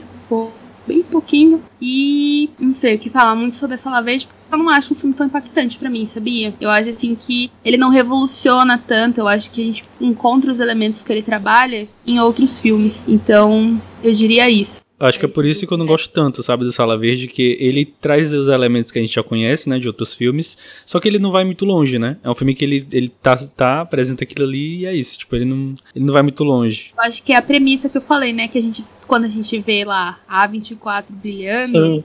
a gente tá esperando, a gente cria muita expectativa que aquilo vai e não chega. É. A gente quer ficar perturbado no final, né, Gucci? É, quer ficar o meu QI diminui um pouquinho assim, sabe? Sabe quando. É, não sei se vocês gostam de RPG, mas sabe quando é Call of Cthulhu que você vai perdendo a sanidade? É isso que eu quero. Eu quero que meus pontinhos vão diminuindo. Bom, é, Sala Verde eu gostei. Eu acho que é um filme mediano. Eu acho que ele não tem a ousadia, né? Como a Gucci falou. Mas eu acho que a progressão dele eu acho boa. Consigo encarar os personagens, consigo encontrar verdade naquilo, consigo assistir até o final tranquilo. É, felizmente o Yeltsin nos deixou, né? Mas eu acho que ele um bom ator, acho que ele faria aqui uma sequência boa de George Lucas também. Eu acho que eu gosto, gost, gostava dele como ator.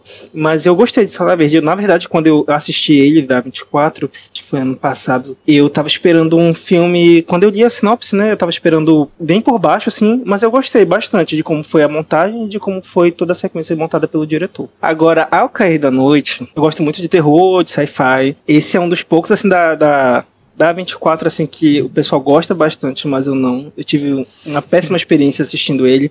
Eu não sei se foi porque eu, eu vi a sinopse e esperava alguma coisa, por ser daqueles que é assim, aqueles haters da, da, da 24 que esperam uma coisa, vai lá no filme, por, por que vocês gostam disso e tal?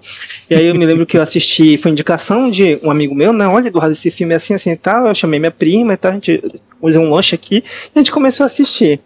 Aí tá, a gente trancado lá na casa, aí eu acho Pra mim, eu acho que mais pesou o enredo, porque eu não sei se foi minha expectativa mesmo, eu tava esperando alguma outra coisa. Eu não acho que aqueles diálogos casaram muito, me deixaram interessado em continuar até o final, entendeu? Eu não. Eu acho que mais pesou foi aquilo. Eu não acho que essa parte do, do, do relacionamento, como a Guti falou, relacionamento entre pessoas e tal, encontrar um monstro, um monstro interior e a em nós mesmos, eu acho que isso ele queria fazer. Eu não, não me apeguei muito, não. Eu assisti o filme e falei, não, nunca mais. Não gostei, não gostei. Agora, aí, o próximo que eu assisti dele foi Waves. Eu tava maratonando na, na minha agenda de maratona alguns da 24. Eu indico, acho muito bacana. Eu acho ele tem essa mudança do aspect right, é, do, da, das cenas. É, ele tem aquela de, aquela de, aquela virada no meio do filme que você tá achando que aquele personagem que é o principal, que vai continuar assim, que aquela história vai ser aquele, aquele tipo de história, e dá aquela virada e com outro tipo de diálogo, numa outra, numa outra batida é, é de velocidade, assim. Então, Waves é um, é um deles que eu gosto muito. O Christian eu não assisti ainda, mas eu pretendo. Mas entre Waves é o que eu. dele é o que eu mais gosto. O Cair da Noite não me pegou muito, não. O Ao Cair da Noite, eu não assisti todo ainda, tá? Eu assisti um pedaço dele, um, bom pedaço ali. Mas assim, eu estava né, achando, fazendo aquelas coisas de comparação, eu achei ele bem inspirado em A Noite dos Mortos Vivos, do George Romero. Uh, por né, se passar dentro da casa, aí tu ter os conflitos de pessoas, né? Na Noite dos Mortos Vivos, lá tu tem aquele conflito de pessoas totalmente diferentes e desconhecidas Uh, tendo conflitos para um único objetivo igual que é sobreviver, né? Que a gente tem lá o, o, como ameaça né, externa, que fica bem explícito com os zumbis, né? Até tentando entrar na casa toda hora tudo mais. E mas tem a briga lá né, do Ben com o Harry, é, o Ben tentando uh, uh, fazer as coisas deles para sobreviver. O Harry tem a família dele, que ele é meio assim, tem ideias totalmente diferentes um do outro, e eles ficam conflitando toda hora e também lá os outros, né? A Bárbara, enfim, os outros personagens que estão lá, né? Então achei bem inspirado nisso, até por se passar dentro de uma casa, praticamente o filme todo, né? Não sei se a minha comparação é válida, assim, até porque, como eu falei, né? Não vi todo Ao Cair da Noite ainda, mas assim, eu achei meio inspirado nessa, nesse sentido, né? Eu, não, não, Luiz, eu acho válida essa sua comparação justamente por isso. É, em comparação esse dos Mortos Vivos com Jorge Romero, tem realmente isso, e tipo, o que foi colocado lá do Jorge Romero, é, na parte do enredo, na parte de diálogo, eu achei muito, muito mais interessante. Inclusive, aquele final, o final do filme, que é aquele negócio de o monstro, o monstro é o ser humano humano mesmo, tá no interior, é que o Trey Edward Schultz ele tenta colocar no filme, só que não não me pegou.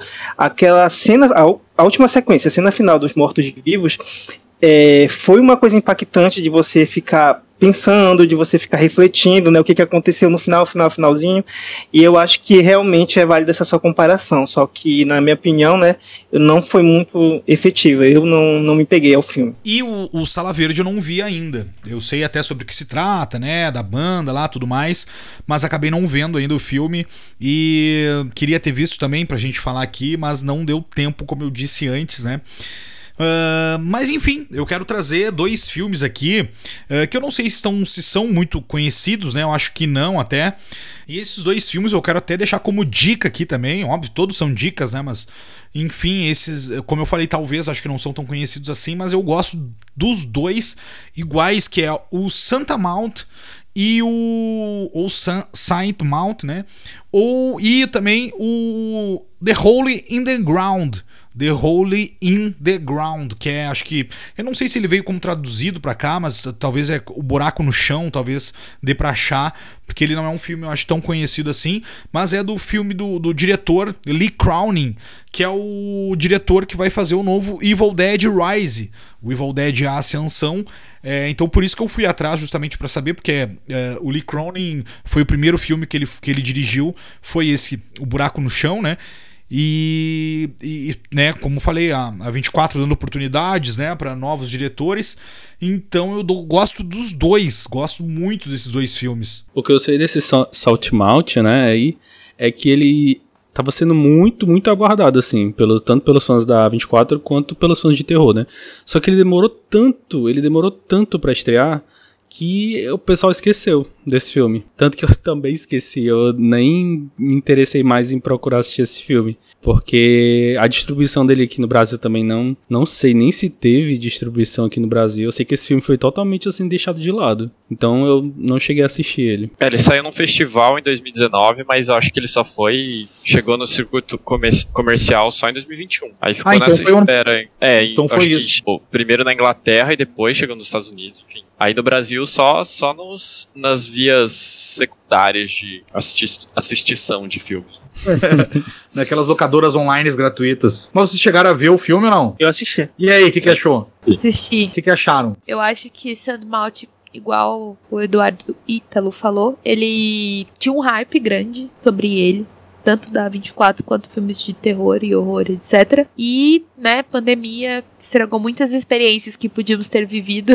e ele realmente, tipo, ele deu uma esfriada mesmo. Mas eu acho um ótimo filme. Eu acho que a premissa dele é muito, tipo, comum, entre aspas, sabe? Tipo, pra um filme de terror. Uma pessoa lá, um lugar fechado e tudo mais, mas eu acho que o jeito que conta a história é diferente, sabe? Então eu recomendo pra quem ainda tá pensando, esfriou, assista, é diferente, é legal, é bom, assim, é um filme bom de assistir pra quem gosta de terror. É um filme que te deixa, né, você falou calafrio de covid, eu sinto que é calafrio de dengue, que é um negócio muito louco, entendeu? Que você fica assim, apreensivo o tempo todo, porque você realmente tipo fica, tá, onde que isso vai chegar, sabe? Que que- o que que tá vindo, que Exatamente. que é, né? Você fica apreensivo, sabe? Você olha pra trás assim, se tiver roupa na cadeira, você assusta, tá? Aquela meia luz, né? Eu acho assim que é realmente um filme que esfriou, mas ele vale a pena, ele é um filme que nossa, eu sinto que ele seria é, um filme que ia chamar atenção se ele tivesse ido pro cinema assim e ter, ter rolado uma, uma coisa. Porque as pessoas iriam pro cinema e não seria um filme, né, que as pessoas estão acostumadas a 24 de só assistir e ficar colado. Seria um filme que realmente daria medo. Você ia sair meio assim, uau, esse filme é realmente de terror, né? Porque eu acho que tem uns jump scare, uns jump scarezinhos, não, porque eu gosto de falar as coisas no diminutivo, desculpa. E tipo, te dá medo, esse esse medo que você assiste o filme, né? Tipo, eu acho que ele é realmente um filme de terror. Que você gosta de assistir filme de terror, apaga a luz, reza um terço e assiste. Eu gostei, gostei bastante. Eu achei a pegada dela de colocar a relação da freira, né, vamos dizer assim, com a, com a patroa dela muito interessante, foi bem trabalhado e eu gostei muito daquele final, porque eu acredito que a gente pode deixar aquilo como um final ambíguo, se era mesmo real tudo aquilo, que ela estava acreditando, tudo aquilo que ela estava passando, ou foi um delírio coletivo de, dela e daquelas pessoas que estavam ao redor também, que eles acreditavam na mesma coisa.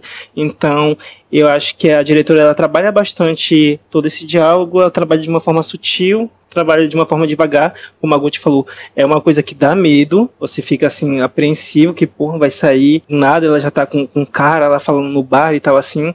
É, tem essas viradas boas e o que eu acho, o que eu gosto mais do filme, que eu acho que o público, se for assistir, vai gostar bastante do final. Eu acho que aquele é um final ambíguo que dá pra você discutir depois se realmente estava acontecendo aquilo ou se foi tudo da cabeça dela. Esse é o meu ponto forte do filme. Bem, bem isso, bem isso mesmo. É, o negócio que a Gucci falou sobre se o filme fosse pro cinema as pessoas iam ter medo. Eu acho que, em primeiro lugar, se o filme fosse pro cinema, ele ia ser aquele filme polêmico que todo ano tem de da galera conservadora cristã boicotando, falando mal. Esse filme aborda a religião de um jeito que eu acho que eu nunca vi na minha vida. E a relação da protagonista com a, a crença dela é, um- é algo muito específico, muito corajoso e, e muito eficiente, na minha opinião. Acho que o jeito que ele aborda o que a relação que ela tem com, é, enfim, o ser divino dela significa pra ela, eu acho assustador, mas ao mesmo tempo, tipo, um arco de personagem absurdo. Tentar não falar muito, porque o Eduardo, você não assistiu o filme, Eduardo. Não. Então, mas ah, enfim. desculpa, Fernando, não sei se eu estraguei. Mas Não, enfim, me perdoa. é, é, é, um, é uma construção de, de arco de personagem, assim, a- delírio. Mais uma vez a A24 construindo assim, personalidades, tipo, enlouquecendo. E o final dele, assim, os últimos 5 segundos. é, é, é, de novo, mas uma, nunca vi nada parecido. Eu sou muito fã desse mod. Eu acho que é um dos filmes da 24 de terror. E, enfim, gosto muito mesmo. O, o Santa, Santa Mount, né? Ele tem uma pegada assim. Um, um, um cunho religioso, né? Uh, de fanatismo religioso, da onde uma pessoa pode chegar pela religiosidade dela, enfim, né? E, e aquelas questões de tu não saber se o que ela tá vendo, escuta, é real, se não é, se é da cabeça dela, é, aquela coisa que tu não sabe, né? É, te deixa nas entrelinhas para te para te descobrir, né? Se realmente aquilo é verdade ou não, ou se ela tá vendo e pensando aquilo e sentindo aquilo ou não. E é uma coisa que eu acho muito legal, esse tipo de coisa. Então é um baita filme, trata de um assunto bem polêmico, né? Difícil de ser é, tratado, né?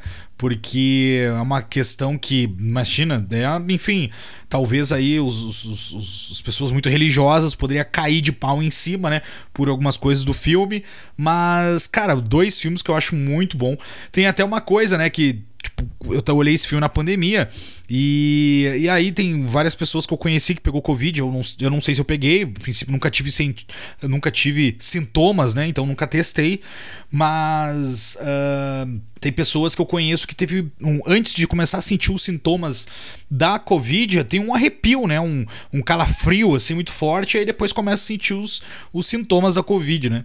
E aí eu tive esse arrepio, esse calafrio vendo esse filme.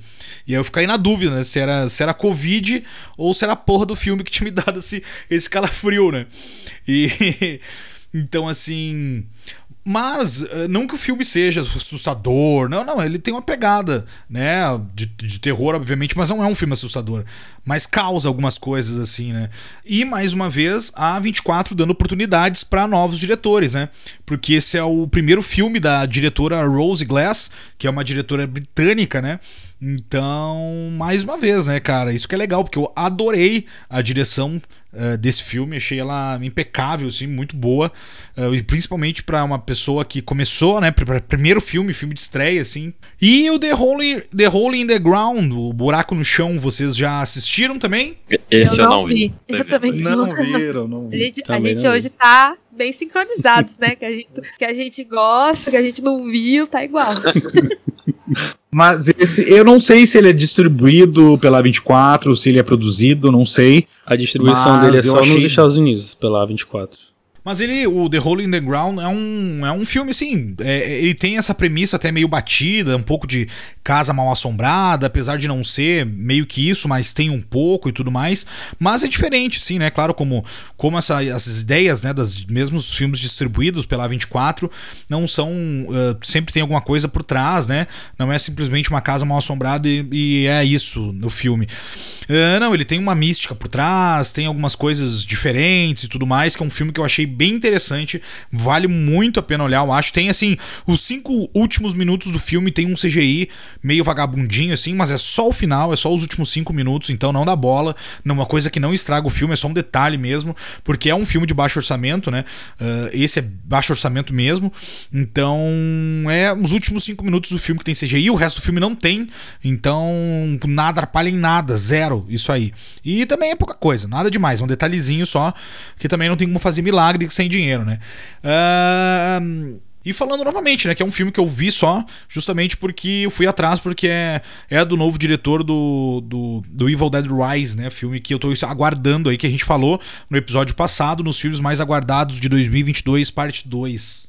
E eu acho que pra gente fechando aqui, eu acho que a gente pode falar sobre um pouco de X, porque é um filme que vai estrear ainda, apesar de a gente, acho que todo mundo viu aqui. E ah, falar um pouco, né? O X, a marca da morte, né? Que veio com esse, vai vir com esse nome pro Brasil. Até a gente brincou, né? Falando sobre no episódio passado também sobre, sobre o nome, né? Uh, que veio aqui pra cá. E, e a gente fala também, talvez, do Boris Boris Boris, a expectativa também de um, um filme que, que, vai, que vai estrear também, que a gente comentou no episódio passado, uh, ainda este ano que a gente não tem muita informação, mas tem o trailer já, né, que não entrega muita coisa, mas enfim, depois a gente fala sobre um pouco a expectativa sobre Boris, Boris, Boris. E sobre X, vocês já assistiram? Como é que tá? Como é que como é que voltam aguardando ainda para ver nos cinemas? Eu escolhi esperar, tô aguardando. Você não ah, viu, tá. Gucci? Possível. Não, eu Lembrando falei que ele Caraca. estreia dia Eu vou- 28, né, de julho. Ah, é, tá aí. pô, eu Sabiam moro é muito perto do cinema, gente. Não vale a pena. Eu fico esperando. Que eu... Ah, É que a, a gente conseguiu assistir bem antes, na verdade, porque a Mia Gota é minha prima, né? Minha prima segunda, então a gente conseguiu acesso é, bem antes, na verdade, né? Por cabine e tudo mais, a gente foi para os Estados Unidos. E então, por, pelo parentesco, a gente conseguiu fazer essa cobertura especial no Quem Tem Medo do X, né? Mas somente por isso, né? Parentesco próximo ali, né? Da atriz principal do filme. Mas e aí, o que vocês acharam? Eu não queria começar falando sobre X, mas vamos lá, né? X é um mix de sensações pra mim. Eu adoro o jeito, a primeira cena do filme já é incrível, assim. Muita coisa de metalinguagem, eu lembro que eu falo que eu não, eu não gosto de saber o, a premissa de qualquer coisa. Esse eu não li sinopse, mas eu vi o trailer, porque a gente... Que eu já, já- o trailer saiu quando eu já tinha entrado pra 24 Brasil e eu fiz o- a legenda dele. Daí era impossível não, ter, não ver o trailer. E o trailer ele tinha tanta coisa de metalinguagem, assim. Eu achava que ia ser um quase, quase pânico, quase, assim, constantemente uma piscadela pro que é a- o conceito de filme de, de terror em geral. E ele tem muito disso. Só que eu acho que ele cai muito no, no que a gente já tá acostumado em alguns momentos, pelo menos no aspecto de enredo, talvez não necessariamente no aspecto de estética, e, mas já na primeira cena ele, ele fazia a questão do da, daquela garagem, enfim, que é uma referência ao, ao- como eram os filmes antigamente,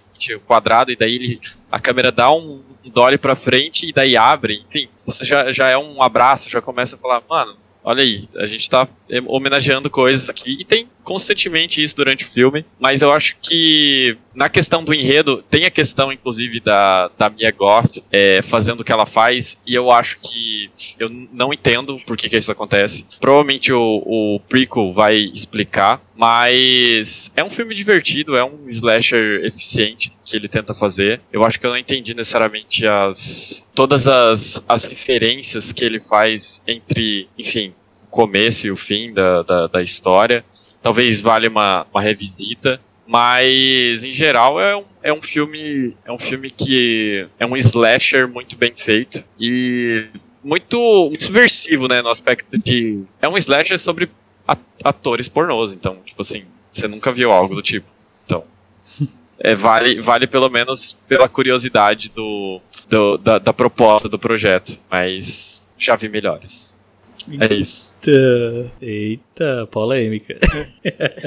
Eu gostei. gostei. É, eu sou fã de slasher. Eu consegui reconhecer é, as homenagens que o Ty West fez ali. E foram uma coisa assim. Diferente daqueles outros slashers de, do- dos anos 80, que eles fa- faziam um, saíam um, depois repetia um segundo filme, ou de uma outra franquia, repetia quase tudo, ele conseguiu fazer uma homenagem mais fresca, uma, conseguiu uma coisa natural com a história. O que me pega, eu gostei muito da, da surpresa da, da, da minha Got com a outra personagem, né? Pra quem não entendeu, não vou dar spoiler aqui.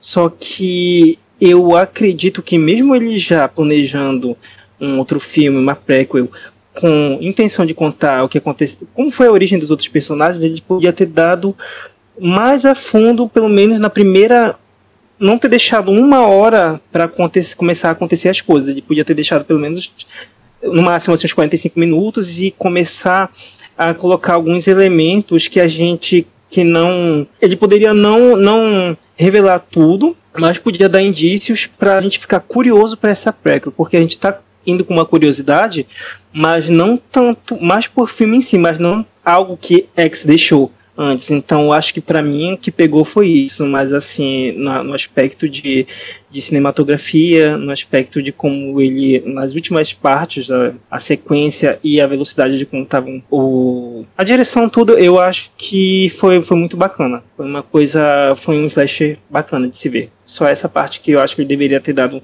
pistas a mais dos outros personagens, ter dado um contexto um pouco maior para ficar mais interessante o filme. E aí, quando ele lançasse a prequel, olha, eu vou anunciar aqui, a gente teria mais coisas na cabeça para estar tá instigado a ver o filme. É, a gente, como eu falei, né? A gente falou bastante já sobre X. Uh, tem um episódio específico sobre ele. Antes desse episódio, até a gente já tinha falado um pouco também. E aí a gente, depois a gente acabou resolvendo fazer um episódio só sobre esse filme. Uh, e, né, mas resumindo assim, achei sensacional, né? Um filme que eu olhei, que nem o Ryan falou, né? Que, eu, que, que vê os filmes sem saber. Esse filme eu fui também totalmente no cego.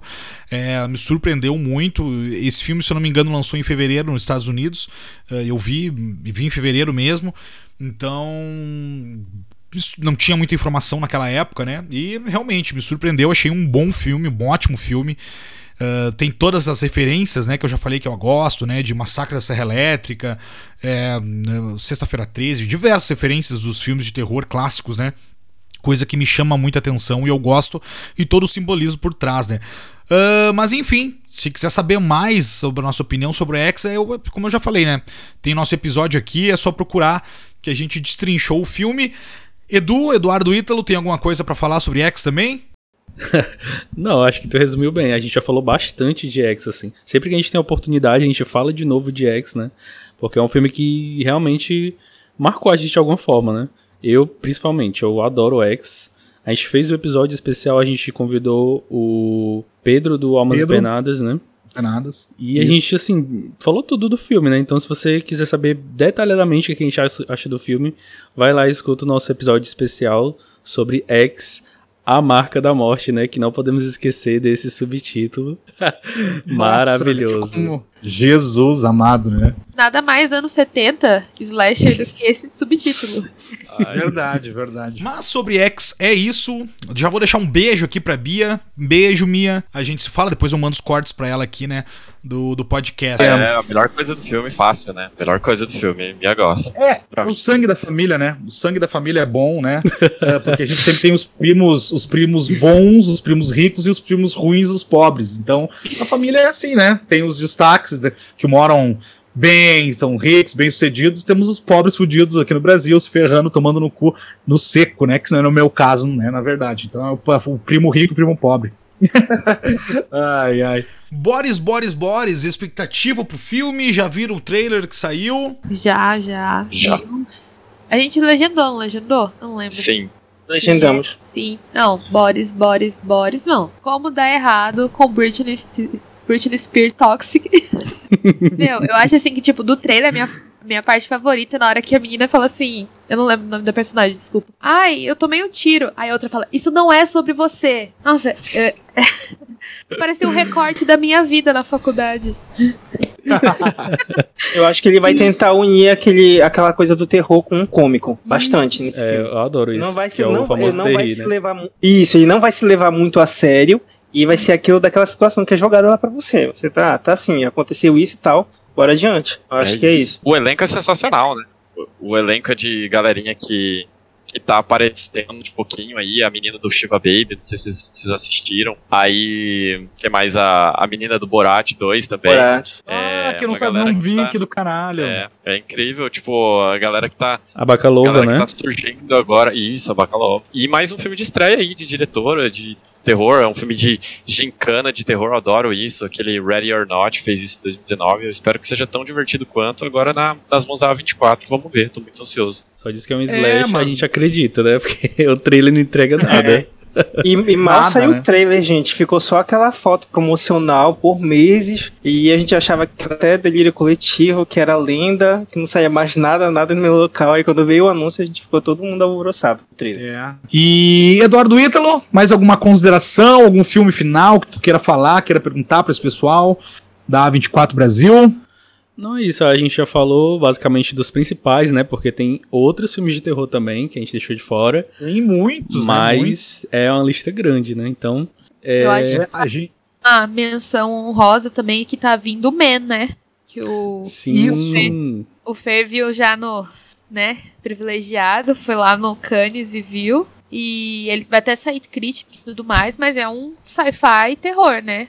E tá vindo. Ah, vamos botar aqui o áudio do Fernando, ele que já viu lá no festival de Cannes, né, o filme Man, sobre o que, que ele achou exclusivo aqui para quem tem medo e também para 24 Brasil, obviamente, né?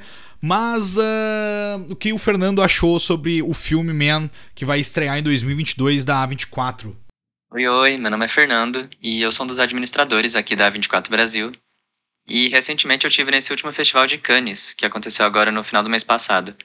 É, lá eu assisti alguns filmes da 24 e entre eles estava Man, o novo terror do Alex Garland, que dirigiu Ex Machina e Aniquilação, e aqui ele volta a trabalhar com a 24, então vou falar um pouquinho sobre esse filme para vocês. E, olha, eu sei que alguns críticos brasileiros já comentaram sobre o filme, a, a crítica do Dora Lugari mesmo tá super legal, mas assim, o que eu enfatizo é vocês não estão preparados para Man. Assim, pelo menos não pro final de Man. E eu não quero dar spoilers aqui, tá? Mas esse é um filme bem difícil de comentar, ainda mais sem spoilers. E então eu tô muito ansioso para quando estrear nos cinemas do Brasil as pessoas poderem conversar sobre. É, ele é bem diferente das outras coisas que o Alex Garland fez, é, principalmente Ex Machina, que não tem quase nada a ver, assim. Mas eu achei interessantíssimo que, entre todos os filmes que eu vi lá em Cannes, esse foi provavelmente o que teve mais risadas da audiência. E é, é sério mesmo, então provavelmente sua cabeça ficou confusa agora, porque, assim, não é um filme de terror. E ele é, mas no começo, assim, quando a gente começa a conhecer o personagem masculino do filme, é interpretado pelo Rory Kinnear, né?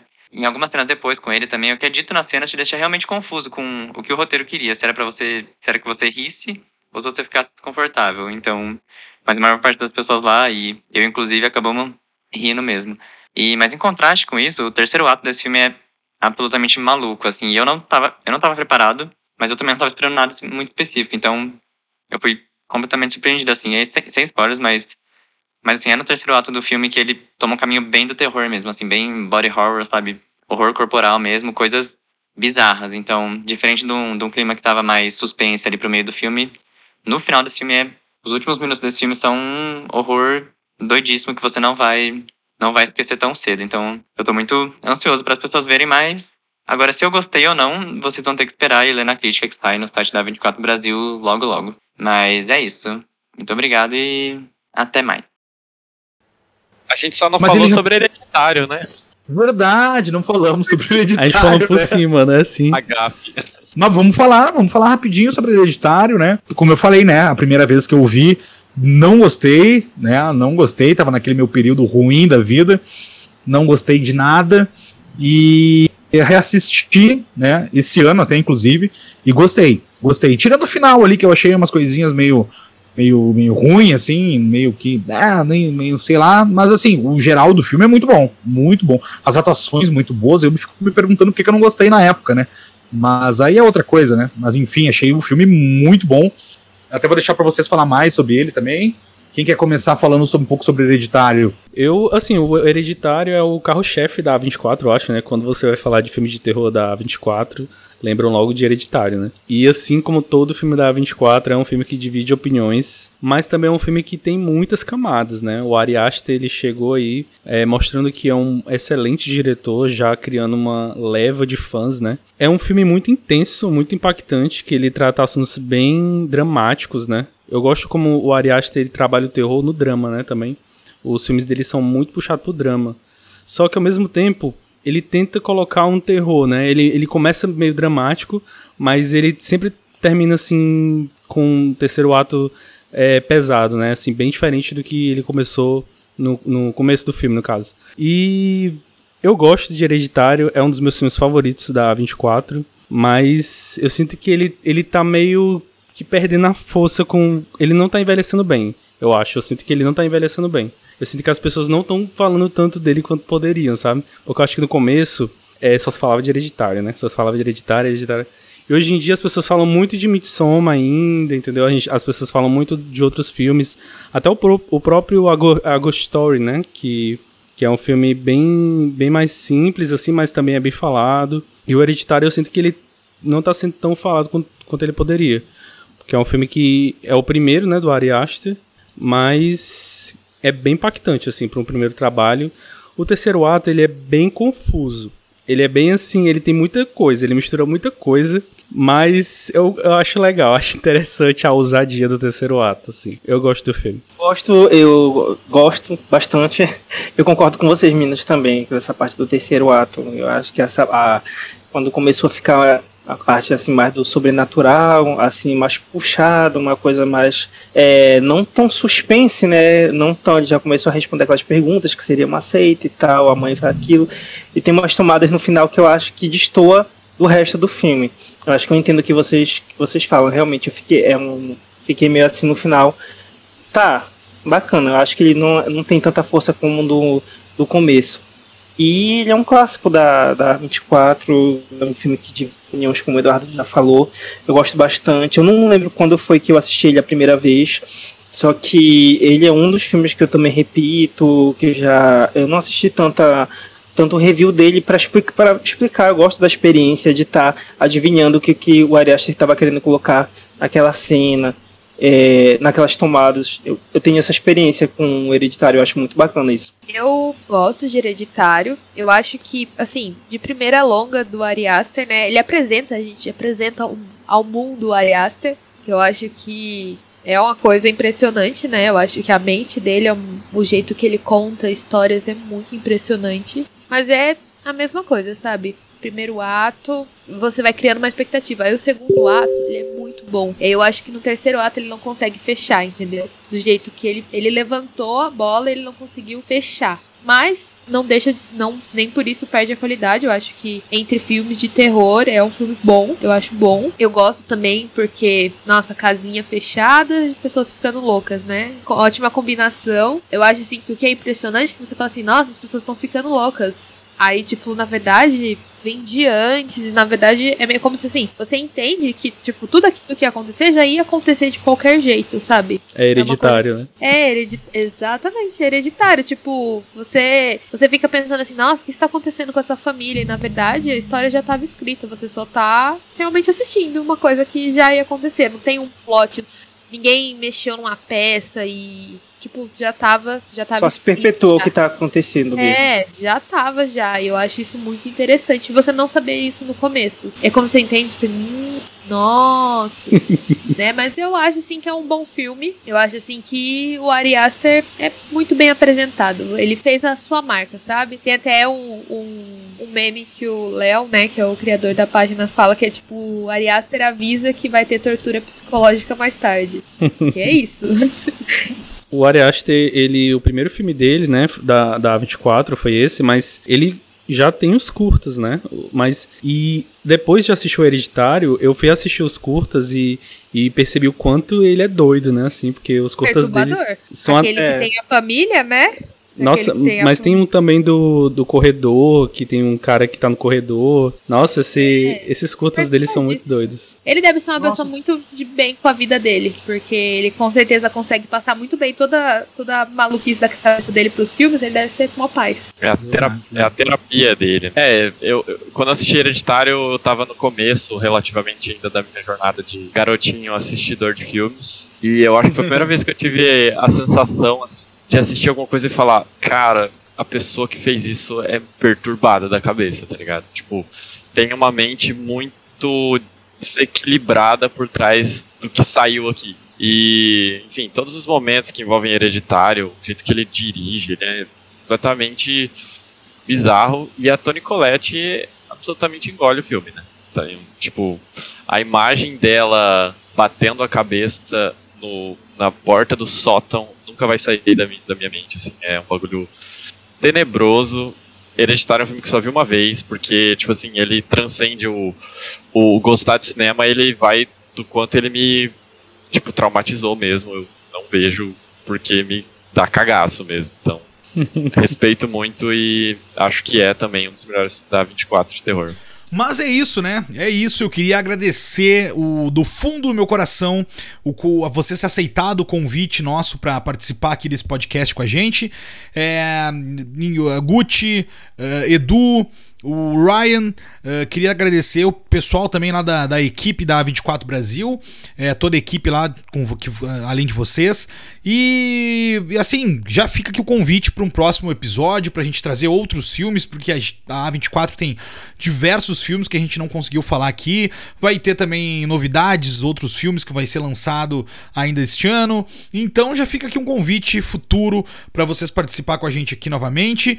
E já aproveita, já divulga todas as redes redes sociais, sites, Instagram, Twitter, pessoal para achar vocês. Como é que o pessoal faz para achar vocês, nossos ouvintes que ainda não seguem vocês nas redes sociais e, e essas coisas, como é que como é que eles acham vocês por lá? Redes sociais é A24 Brasil. Não tem, não tem coisa. Mas se vocês forem no nosso Instagram e no nosso Twitter, normalmente tem o Linktree lá, então você consegue ver o nosso portal que a gente começou agora. A gente tá trazendo a nossa cobertura do Cannes, né? Que é um grande festival de cinema. Não sei se todos vão conhecer, mas é assim. Os filmes mais toppers são os mais não sei, não sei adjetivos para descrever, mas assim diria é, bem relevantes para o mundo do cinema. É, vão para lá, né, junto com o Palmas e tudo mais. E é isso, gente. Eu, eu que agradeço o teu convite. É o meu primeiro podcast, então tava meio nervosa, Olha né? Aí.